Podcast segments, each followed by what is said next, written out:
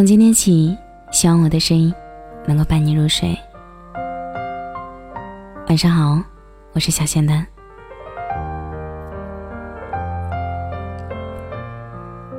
前几天有一个朋友问我，最近有两个男生同时在追她，她有点纠结，不知道该选择哪一位。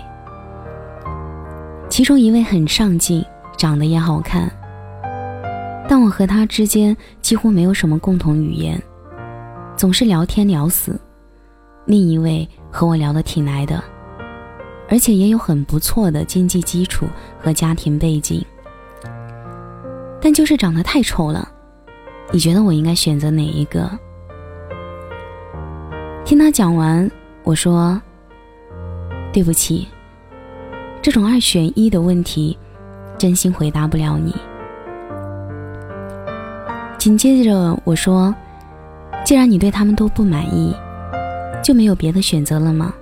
为什么非要在这两个人中间二选一，不能都不选吗？”连续的三个问题扔给他自己思考，因为我知道，以他的条件，这两个男人任何一个来追他，可能他都不会理睬；但两个人一起来追，他却陷入了一个二选一的困境。就像我们熟知的一个套路，问先生，你要不要加一个鸡蛋？换成问先生，你要加一个鸡蛋还是两个鸡蛋？这个时候，你就会被困在你所提供的两个选择中，在一个鸡蛋还是两个鸡蛋之间摇摆不定。但在纠结的时候，你已经完全忘记，其实你是可以不要鸡蛋的。生活中，我们经常会无意识地陷入非此即彼的思维定式里，产生思维盲点，直接导致我们无法看到另一种答案，最后走向一条二选一的死胡同。美国的菲斯霍夫教授将其称为“认知气泡”。在认知气泡里面，人们看不到更多的选择，相当于思维被局限住了。费什洛夫教授曾经做过一个调查，他对一百零五名青少年进行了采访，向他们提问一些是否是的问题。问题包括了应不应该和男朋友分手，应不应该和朋友一起抽烟等等。结果显示，超过百分之六十五的青少年最后在是和否两者之间进行了选择。这个调查的意义何在？菲斯霍夫教授的回答是：根据这个调查，我们发现了青年人总会孤立地思考一个问题，而不去思考其他的选择。问他们要不要去 party，他们真的会一直思考 party 本身，去还是不去？一个成熟的人想的应该是。我需要在 party 上待一整晚吗？可不可以先去看个电影再过去？或者先过去坐一会儿，和熟人打打招呼，然后再跑去酒吧喝酒？在生活中，如果陷入认知气泡的狭隘思维之中，只专注于眼前的选择，你就会对其他选项视而不见。不仅错过了最好的解决办法，而且还会因为错误的选择。弄得心情烦躁，甚至遗憾终生。就像一句俗话所说：“如果你拥有的唯一工具是锤子，你就会把所有问题都视为钉子。”所以，要做出正确的决定，就要学会不信任是或否的决定。正如心理学畅销书作家西斯兄弟所言。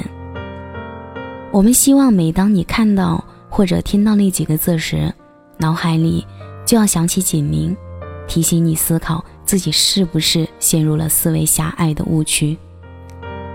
请问一下自己，是否还有其他的选择？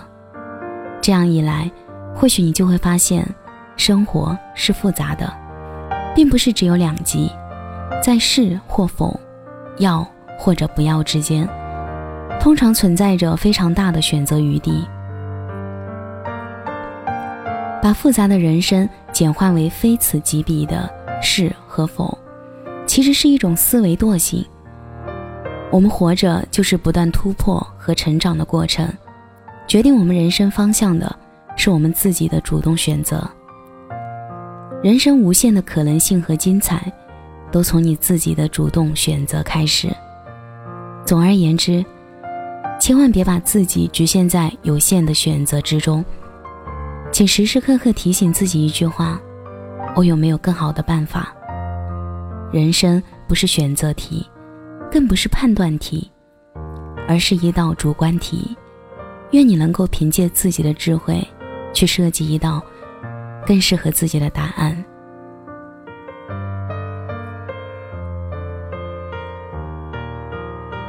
感谢你的收听，我是小贤男。最后，祝你晚安。有个好梦。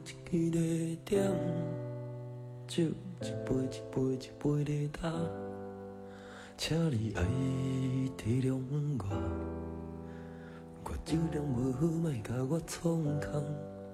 时间一天一天一天在走，汗一滴一滴一滴在流，有一天咱拢老。带无行斗阵，浪子回头。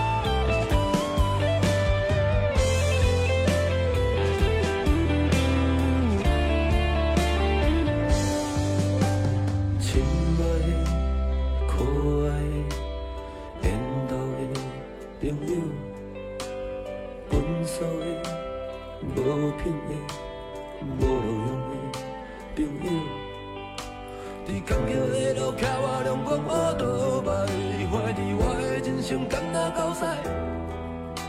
我无钱无无无惊，干若一条命，朋友啊，斗阵来搏。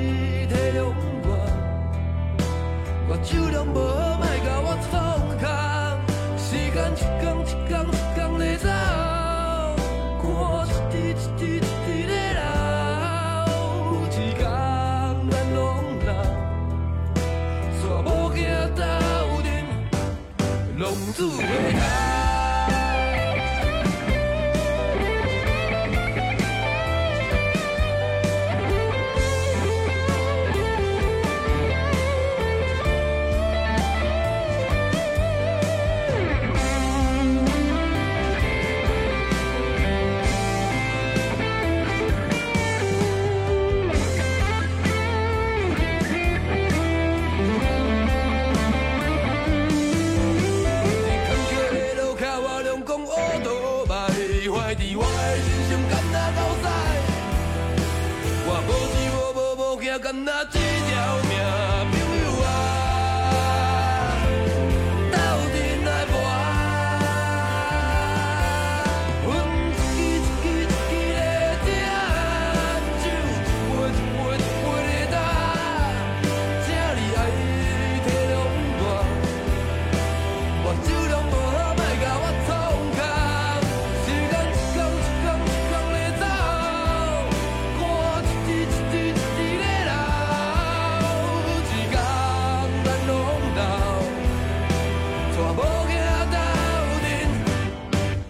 错不。